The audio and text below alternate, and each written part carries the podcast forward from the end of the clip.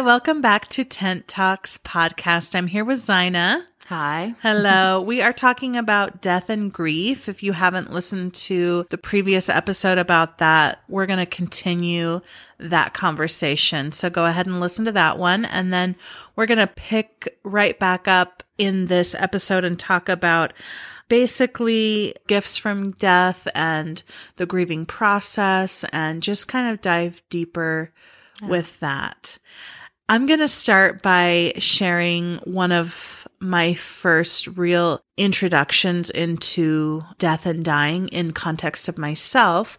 And that was actually a meditation led by you, Zina. and I just want to share that experience. Basically, it was a group gathering. It was a women's circle and we were exploring death through a meditation. And so we all went back into this room and we did a visualization of our body basically being in the ground mm-hmm. and decomposing a layer at a time and just eventually returning to the earth. And then after that, we got the chance to keen or to cry and mm. to wail and to really release the grief of our own eventual death. Yeah. And it was the most beautiful meditation that I, I really have ever done. I think oh. it stays with me. I think about it all the time. Mm. And then it was such a precursor to what was going to happen. We had no idea had what no was around. What I was doing. Then. Yeah, and we had no idea what was around the corner. But yeah. with the pandemic with Annie, yeah, and so, so it was. Yeah, yeah, it was really a big deal. Well, I think, you know, when you're talking about like, well, how do I befriend death? And it's funny because a couple of years ago, I set the intention that I wanted to befriend death because I, you know, I was thinking and deconstructing religion, deconstructing my own beliefs, deconstructing patriarchy within my body. And, you know, you naturally start to hit upon this archetype of the sort of dark mother, the dark goddess, Hecate, you know, Kali Ma. Mm-hmm. There's lots of faces to this Our Lady of Sorrows. She has a lot of different names, but she is she is the dark mother, the earth itself, whose body takes us back into her and reabsorbs us and turns us into other life. And so, you know, I was just kind of playing around with those archetypes and I set this intention. I want to befriend death. And so just a warning, you may or may not want to invite that intention into your life because it will come. Um, and I would never, ever, ever insinuate that my setting that intention caused two people to die. But it, you know, things come. We we come to understandings of things. And I'm glad that I had set that intention and already kind of started the process of trying to understand death. So I had at least some groundwork Context, laid. Yeah. But I do think that those types of death meditations or we can use ritual, we can use meditation, we can use writing, we can use art making to start to explore and understand death within ourselves. I had done a ritual a couple years ago. Actually, it was in 2019. In the summer of 2019, I was over in Ireland and we did this ritual where we dug graves um, deep oh, deep graves. Yeah, I guess then, it's another. And then we were each buried in them. And then yeah, when I came home in September, I, I held a ritual where um, Stacy came and did that. And so it, it's a it's a powerful thing to like dig a grave and then lay your own body into it and then be reburied and just lay there. And now I could have never been into the ground had I not done that meditative yeah journey months before. Right, prepared yourself. Yeah, yeah, I had been prepared, and so when I laid my body in the ground ground and just looked up at the stars and my whole body, my naked body was in the dirt. Yeah. I was weeping. It was like this purification process. Yeah, yeah. To me, it felt like I had never felt more held in my life. Like, and it was this, when I did it in Ireland, it was this like heavy, damp soil. And you know, I was buried up to my neck. And then I had the other women who were assisting me. I said, lay your bodies on top of the earth. I want to feel this full weight. And at every point on my body was being pressed and held by earth. And I was like, I have never felt this held before. I've never felt this held. And mm. it was just mm. this release in my body of like the embrace of go. death, the embrace yeah. of like letting to set down the difficulty of being alive, being conscious and aware is hard and I'm I'm not advocating for like seeking death, but like we can familiarize ourselves and we can start to understand and play play with death get to know death in these more ritualized ways. And there's other ways like there's an app. I know my friend sarah hanks uh, our friend sarah Yeah. hanks like she has this app that sends her a text every day that says someday you will die or something to that effect. And just Oh this like daily reminder of like oh yeah I am not infallible. I'm not immortal. There's this tradition of memento mori, which for those of us from an English or uh, European ancestry, it's a really beautiful ancestral connection for working with death. Memento mori is everything from like keeping a skull on your desk as as writers and philosophers would do to just kind of stare into the face of death always or lots of jewelry. It's done as a memorial for someone who's gone. So I wear this little pendant around my neck. I took some of Annie's ashes and had them turned into this little pendant. So she's right here with us. Hi Annie. Hi, Annie. she's into it. She's like yeah talking about death. I know way more than both of you. Um yeah, tell us what's on the other side Annie but just keep you know just like this reminder like oh yeah this is it's always here Now, what about this topic of the French word for orgasm is the tiny death? oh yeah le petit mort Yes, Yeah. le petit mort. And it's this idea of practicing surrendering, practicing. yeah. letting go Yeah. letting your body fully be taken in by something whether that is an orgasm or that is the earth or that is whatever and it's there's so many ways like one of the things right after Annie died I got this email from Snuck Farm great farm in Pleasant Grove shout out that they were opening up registration for their summer cut flower garden class and I the year before I had wanted to take it but I'd missed the registration it was literally the week Annie had died. And I just like texted Simon and I was like, I'm going to do this. And he was like, yeah, me too. And so it gave us this like tiny seed of life to look forward to through those dark winter mm-hmm. months of grief. And that process of going and growing flowers and just being with them was so healing. And then this year I in my own garden at home was a grief garden. I mean, it was weeds. I let everything grow over. I didn't water. It was in sad shape. And so this spring, part of life coming back was me really reviving my garden and then planting all my own flowers. And uh, I was talking to Fawn, the woman who taught the class, and she said this beautiful thing the other day because I was just commenting on how the more you cut your flowers, the more they grow. And she's like, yeah, it's the law of the harvest. Like the more that you give freely of what you have, give freely of life, the more grows back. And it's, it's also the law of death in a way. It's like the more that you let death happen, you cut these blooms that are so beautiful. And it is a little painful for me still to like cut these gorgeous flowers. Mm-hmm. But then the next day, there's twice as many blooms. And you know, I think we forget that when we let death happen, when we let it move through us, where we don't cling to something and try to hold onto it forever, it's just like death is what opens the mm. doorway for life. Oh my gosh. Yeah. And it's it's the foundation of everything. It's because of death that we're all here. You know, if every human that had ever been born were still alive today, or if every tree that had ever taken root were still growing, or if every, you know, it's like death is just this constant recycling. Death is life. It, they hold hands at the knot of the infinity symbol. And, and we are lucky enough to kind of skate around that and come through that, that knot several times throughout our lives when we lose close ones. And, and I just think it's really important to really learn to befriend death, to, to practice death on a on a regular basis and to recognize it and to allow it to create space within us to let all the traumas and ancestral shit we're carrying to really compost that to let that feed and create space within ourselves so that we can grow into you know functional human beings Yeah. Well, and I think the dysfunction is avoiding death. The dysfunction is avoiding Yeah. grief. yeah And it's not normal to go on with life and not yeah feel all of these big emotions. That's yeah yeah, and and yeah. and death brings that out. totally It's a gift. It, it's a gift because it opens grief, which often, I mean, I think so many of us, I know myself, I, I felt emotions, you know, it's hard to remember pre deep grief. What was I like? But there was a lot of me that was numb. There was a lot of me that was disassociated and numb.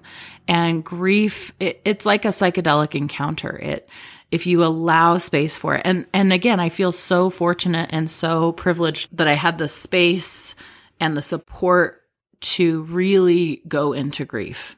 Because that's rare in our culture. Yeah. It's rare. I had the space. I had a safe home environment. I was financially in a place and supported by my partner that I could just really go into grief. And I, I recognize that that's a privilege. And I let it take me. I let it dissolve so many layers. And it still is. And it always will be. And I think that process has really allowed me to live. I feel so much more clear on life being precious and just giving zero fucks about any of the stuff that I maybe thought was important at one point of like, oh, well, I have to make my name in this, or oh, I have to be a this, or oh, my life has some purpose that I'm here to fulfill, or oh, I have some medicine I'm here to unlock. And she's like, no, just being is all there is Mm-hmm. for any of us. Just being, just being aware in the present moment is that is life. And that is being witness to the beauty of every every other being being themselves you know taking time to really really witness the beingness of a tree or a bee or a dog or your lover or your own self like just taking time to witness your own body and the miracle of it. Mhm. that's it. We're just here to be that's it We complicate it so much. we do. We, Oh our little gosh. egos just want to build empires and build towers and rescue ourselves from death. And I just find the embrace of death and grief to be really sweet. And grief opens the floodgates to so many deeper emotions. Like I feel like the love in my heart now, the love in my life is technicolor instead of just like black and white because it's, mm-hmm. Yeah, I let myself grieve and I let myself feel my feelings now. And I don't judge them. I just hold space for that and let it flow. I was telling this to some people the other week, and it just it's a little doorway into me, but I I didn't cry for years. Oh, Stace. And I it was mostly when I was a teenager into my early 20s, but I didn't yeah. And I was so shut down. I was so mm-hmm. removed from myself and I was in a numb place for years. Yeah. And my grandmother, who was such a big person in my life, mm. a major caretaker, a major anchor, a major safe place, over there every weekend. At her funeral, I didn't really cry. And I couldn't. And in fact, I remember the moment that I heard of her death, I laughed instead of cried. Yeah. And there was this like weird Barenaked Ladies song at the time. I have a tendency, I don't even know. Something I laugh at I laugh at funerals. Yeah. But I remember having that mixed emotion, like Yeah. what was happening internally wasn't happening on the outside of me. Yeah. And I recognized that. And then in my mid to late 20s, one of my dear friends lost her sister, and she's a really deep feeler, and she did not shy away from grief because she couldn't. There was no Yeah. choice. It was her sister, it was her witness of her life, her everyday, you know, companion. And she just, she she couldn't return to work. She couldn't do the things Yeah. and her life fell apart and I didn't get it Mm. cuz I was like, no, she she's in a better place or whatever, Right, you right. know, The the disassociation, the thing- bypass. Yeah, I it's was not doing. horrible. I mean, sometimes that's all we can do. I have I have no judgment on how anyone grieves because that Stacy, you know, younger Stacy, you were doing the best you could just to survive. Good job, Stacy. Like good job, Yeah. young Stacy. Like you didn't grieve the wrong way. You were just surviving and being. And thank God there's space now in your life to grieve and there's space to feel your feelings and that you are crying right now. yeah. you know, like and I'm you know there's we have so much stigmatism about the right way and the wrong way and one of the books that was really helpful to me a friend my friend jen who does a lot with death they sent me this book it's okay that you're not okay by megan devine and or meg devine. And she's a therapist who counseled people in grief. And then um, one day she and her partner were out for a hike and he went just like i'm going to go swimming in this river that i've swum in a hundred times before. It was very safe. He was a good swimmer.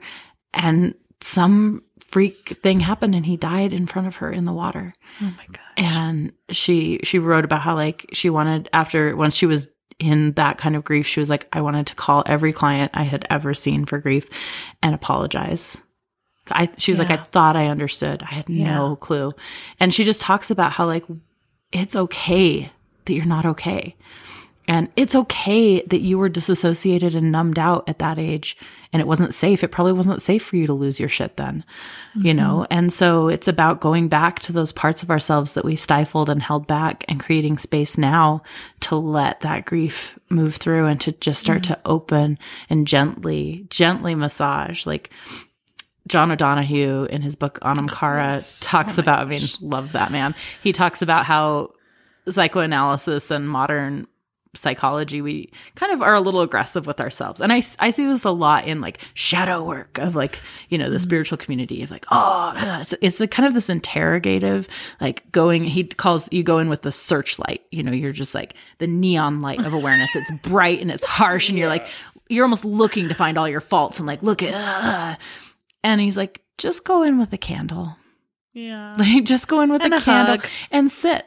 You know, and that's all we need to do with ourselves. Those past selves that didn't know how to grieve or didn't have space or weren't safe to, like, there's no judgment or shame there. Like, just going in gently and finding safe spaces now, you know. And in terms of like supporting grief, again, there's again no right or wrong way. I'll just talk about some of the things that were supportive to me. Um, water, like spending time. I found this spot on Hobble Creek that yes. is my spot now Yep. and just going and letting the water grieve with me because the water's always running, you know, and it's running joyfully and sorrowfully and, and just being near water just helped kind of move the water in my own body and like get my nervous system regulated and drink lots of hydration multipliers. that was a tip from our friend Becca, like, Yep. because you get lots of headaches when you're crying a lot. You do. Take care of yourself physically and, and recognize, get body work, like, you know, recognize your body is doing this animal thing of grief and, and letting yourself have space to really cry and wail. Even with all the grief I'd done, it wasn't until last week in a somatic therapy session that I feel like I really let myself wail for the first time. Oh, Even with all the grief yeah. I'd done with Annie. And I cried pretty intensely, but like, it was like I was wailing like I did as an infant. Like I just let my body oh. fully open Yeah. and it felt so healing and it was so healing to be witnessed by someone in that my therapist just sitting there holding kind compassionate space I I can wail on my own, particularly in the bathtub. I'm you really should be a keener really good at it. But I'll be damned if someone is there. It's immediately stifled and quiet. And, Yeah. you know, I think there's a real power in being witnessed and allowing yourself to yeah. to let go in front of somebody else. we we need that. We need to have it validated like your feelings are valid and we're holding space for it. You know after annie died i she died on december 16th and it was covid. We weren't going to have a service or a memorial or a party. It was peak covid in utah. It was the mm. numbers were off the charts. And so i was like well I've got to do something to hold space for this grief. And so I had already been planning for winter solstice to go over to Annie's house and build a spiral in the backyard. Mm-hmm. And like, cause it's an old, it's from Waldorf. I don't know where it came from before that, but you build a spiral out of evergreen boughs and put candles in it and whatnot. And you walk the spiral at the closing of the, it's like you close the old year and then you begin the new year by walking back out. And so when she died, I thought, okay, let's do this. But we went up into the canyon and built the spiral and at the center we put her ashes and a portrait of her and you were there Stacy and you know just gave space for people to say goodbye because so many people hadn't gotten to like go and be with her in presence and say goodbye and to just grieve together. And several friends afterwards just talked about how that was either the only place where they were able to cry and grieve mm-hmm. or how hard it was and challenging you know because even with people we love and care about we're so like unpracticed with that skill of like really losing it in front of each other, really being that raw and vulnerable. And so it's something, you know, I don't know when I'll do this or how, but I've I've gone before to a grief circle held by this great practitioner in Salt Lake and I would love to like just on like a monthly or a quarterly basis be like okay let's have a grief circle mm-hmm. and just just holding space for people to grieve all the things it feels so nourishing because there's so much grief right now just the amount of environmental grief that we're all processing and carrying yeah. the political grief, the human rights. I mean, there's just, you can have a carefree personal existence and still be overloaded with grief right now. And I don't know anyone that does have a carefree personal existence. I don't like know. Yeah. we are all carrying such big loads and such a backlog of ancestral grief, you know? And so just giving voice to it, talking about, I think that's another really important part in grieving is talking about your loss, talking about the person. If it feels right, building an altar to them, keeping them present, you know, bringing them up. I'm finally at the point where I can joke pretty macabre about Annie dying. you know, and Yeah. it and it feels good because she would have joked that way. We did joke that way. You know, finding the ways to keep them present and not shy away and like, you know, if you have someone who's lost someone in your life, ask them about their person. Say if you feel like talking about them, tell me about what was what did you love about being friends with this person or being lovers with this person or about your mom or and have space for the bad parts too like what was really hard about this relationship because mm-hmm. one of the things i think we grieve are the the unresolved parts of relationship you know Oh, definitely. And sometimes we we put people on a pedestal in in their death, mm-hmm. and nobody really wants that. I don't think.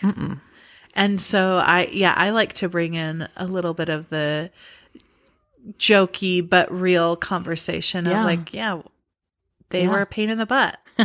Like oh annie yeah. pushed my buttons like no one else we were so similar we could we could just but you know yeah i think that's so important and to let your relationship with a person continue to evolve in their death mm-hmm. you know there's things i've come to understand about annie since she died that you know in, in ways that i've been able to shift and let go and forgive and you know it's it's an evolution and then there's the heartbreaking grief that i'm such a different person than i was when she died i'm still me but i'm more me like so mm-hmm. many layers have shed and yeah I'm sad that she doesn't get to know that. And I don't get to know that part of her. And yet I do. She's everywhere. Like when Annie died, it felt like a supernova. It just felt like she went yeah. everywhere into the ether and into the fabric of the rest of living. And I've felt that with Amara too. Like just they're everywhere all at once. You know, they're just they're here, they're present. And I write Annie letters. You know, when she first died, it was like every day I was writing her a letter, and now it's like once a month. She's probably mad at me for not writing more, but Well, I remember I felt a little well because it was during such a high COVID. So my last my last interaction with Annie, and I don't ever know if she got it, but I would. It was just like a little recording, and I just mm. invited her to haunt me. if, if ghosts I'm do sure that, she loved that. And then I remember telling you that, and I think, and you were like, "I think we've all asked her, invited her to just haunt us and yeah, stick around if she wants to." yeah, And uh, yeah, I just I do think that she's everywhere. Her paintings are everywhere. Yeah. Her presence, her words. yeah. Sometimes Simon will go into like Annie's Instagram, you Yeah. know, and then like I know, that so really weird when like she pops up. me out. Yeah, I'm like, oh, Annie, you're here, finally. Yeah. And I think that that is kind of that's getting at one of these gifts of death is is letting life take root again. You know, I had this like download one day where I was sitting and it, it this sounds like a stoner thought. I was not altered in any way. But, but you know when you you know when something enters your body, it's not just a mental knowing, but it was like a physical knowing. I had this mm-hmm. deep all my body all of a sudden was like, "Oh, we've forgotten that death is life. We in our culture have made death only an ending. Mm-hmm. And so, of course, we're terrified of it. Yeah. If you think that death is forever, and and you know, and so we make up these stories of, oh, I'll see them again, or oh, they're in a better place. It- It's just like, who knows? But to me, just the physiological aspect of energy and matter returning and becoming other energy and matter, you know, it's like that movie that's just came out of everything everywhere all at once. It's it's all right Yeah. here. It's all happening. Like Annie is here and I feel like really spending time with death has opened up life in this way that life is so multidimensional and complex. Like all the magic that I was kind of always seeking in this esoteric or like more like dogmatic way. It's like, oh, it's right here. The magic is every moment. It's the wonder of life and the wonder of death. Like what an incredible thing. What a what a voyage to go on. I've had several significant dreams about Annie, some right after she passed and then others kind of spaced out and uh, the other night I had an Amara dream. Like I feel like Amara came to say goodbye, and and it was that was clearly what she was doing. She showed up, and or they showed up, and we. I just said, God, I really miss having deep conversations with you, and they were like, Yeah, me too. Mm-hmm. Um, and we hugged and we both cried, and then they were showing me photos of all their loved ones and telling me stories but they were packing their bags. They're like, I gotta go on to the next phase. And, you know, I don't know what that means. I don't claim to know what happens, but I think there are these ways that we can, whether it's just through imagination, I think imagination is a really underutilized sense that's, that's real in that it is a way for us mani- to manipulate space and time. And that can be dangerous if you get too literal about it. But I think there are ways that these, these loved ones watch out for us and, and then I get to see them in the flowers that I'm growing and I get to see them in the water at the river and you know, death becomes again this this companion that we're always holding life or always holding hands with as living beings. And of course, I wish Annie were still here. Of course, I wish Amara were still here. Of course, I wish everyone listening to this, whoever you've lost, like, I wish they hadn't been lost. And yet, that's the reality.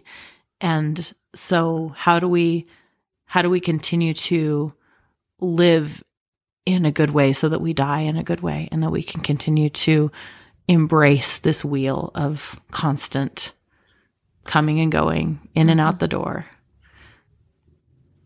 And it's it's just practice. It's just the practice of being alive. The practice of presence, of loving your people, mm-hmm. building community, being letting go intimate, of things, surrendering, letting things go, not of, grasping, yeah. not grabbing, just letting. It's just letting life flow through you. Yeah. Because at someday that life flow will end in this particular bag of cells that I'm in right now, and who knows what happens after that. I know that those cells will decompose and become other life, and if that's the extent of it, I'm okay with that. Yeah. And I figure there's probably something else too, because I mean, the mystery is. The mystery is. oh my gosh, that's so beautiful. Zina, thank you so much for sharing your death wisdom and your resources and your lived experience and talking about this. Thanks. Thanks for inviting me to do this. And thank you for all of your wisdom and all of the knowing in your body. It's beautiful. Oh, thank you. Well, thanks everyone for being with us. We'll see you next time. Die well, my friends. Live well, die well. Live well, die well.